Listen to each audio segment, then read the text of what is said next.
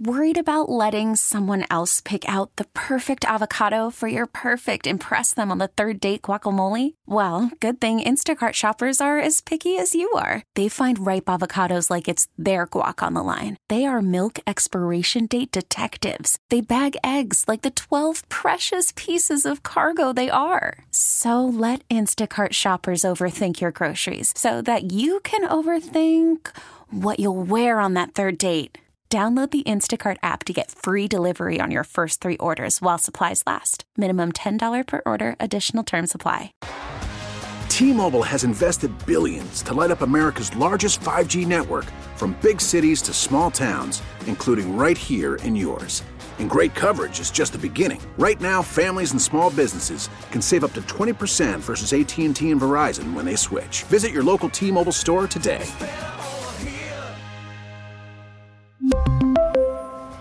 Plan savings with three lines of T Mobile Essentials versus comparable available plans. Plan features and taxes and fees may vary.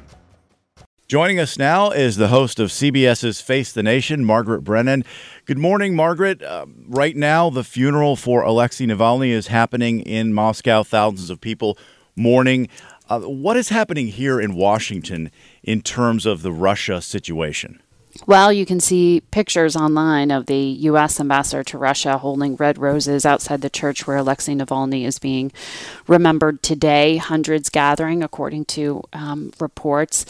This is a decision Vladimir Putin made to reverse course and allow for his political opponent's body to be handed over to his family and for this public funeral to be held. That was the choice of his mother, who argued for that body to be turned over. It is uh, certainly a, a statement of what happens when you are a political opponent and pro democracy, as uh, Navalny was in pressing Vladimir Putin to make reforms.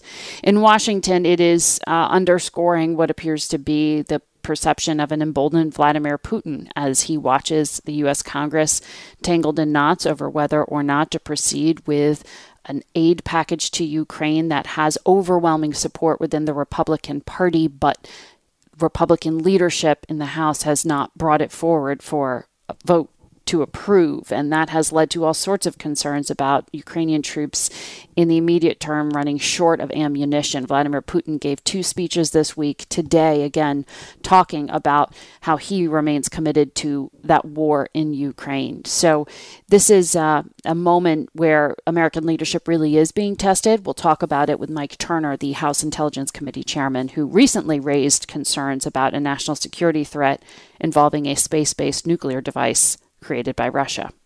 On the leadership issue, Mitch McConnell stepping aside there. What has been the response uh, so far in Washington on that? Well, you've already seen a race for the next leader. Um, John Cornyn, the senator from Texas, uh, making clear he's throwing his hat into the ring as a successor to McConnell. And we will see what that race shapes up to look like. You know, we're already in a presidential election year, and it certainly appears that in the House, of Representatives, leadership there very much follows the lead of the 45th president who is running for reelection, Donald Trump. Will John Cornyn be independent? Um, will he be more along the lines of what Mitch McConnell has um, shown in his leadership, which is defying Donald Trump's um, leadership calls. Uh, remember, it was McConnell who authorized Senate Republicans to negotiate a border deal with Democrats. It was McConnell who said he wanted to get aid to Ukraine passed. Uh, he found himself in this unusual position of having more in common with Joe Biden than he did with Donald Trump. What does the fact that Mitch McConnell is stepping down indicate in terms of what's ahead for the country and for our laws? On the government shutdown, uh, averted once again temporarily. Is there any sign that the government is going to stop kicking the proverbial can down the road? Mm-hmm. Ever? Well, Congress controls the purse strings, and for years now, they haven't been able to come up with agreements on a bipartisan basis over a budget, over longer term funding priorities. And so they do these little stopgap bills just to say, throw a little money here to get us through the next billing cycle, essentially, right? And, and that's what we're seeing, even with a Republican leader in the House who vowed to stop doing that. I mean, Mike Johnson said this wouldn't be what he does as leader, but he's found himself in the position where that's exactly what he's doing because there isn't actual um, legislating being done on a lot of these these big issues. Um, and certainly the other thing in regard to government funding um, debates, that's being kicked down the road. The priorities, national security wise, and dealing with some of these pressing issues facing the United States, that remains unresolved in the House as well, with their inter party politics complicating efforts to get aid to Israel, Ukraine, and Taiwan through. That still has not been approved by the Republican controlled House. And, and, finally, I saw that you had the director of the ATF on the program this weekend. What did you want to talk to them about?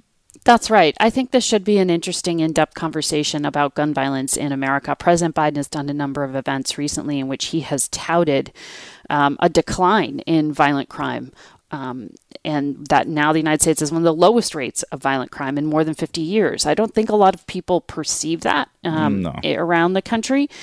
Uh, we want to talk to the ATF director about his agency's role in that. They as you know, as a federal agency, um, oversee explosives and firearms. We want to talk to him about what's happening. They're a pretty small agency, only 5,000 people. Um, given the scale of the issue in America, we want to talk to him about that. And as you know, with any conversation about guns, it gets into state versus federal law and regulation. There's a lot to get into, but the Supreme Court right now is debating what to do about bump stocks. Do you remember that that provision that mm-hmm. Donald Trump tried to uh, take off the market because this device allows you to turn a, a weapon into um, a semi automatic firing device like what was used in 2017 to massacre people in Las Vegas. Mm.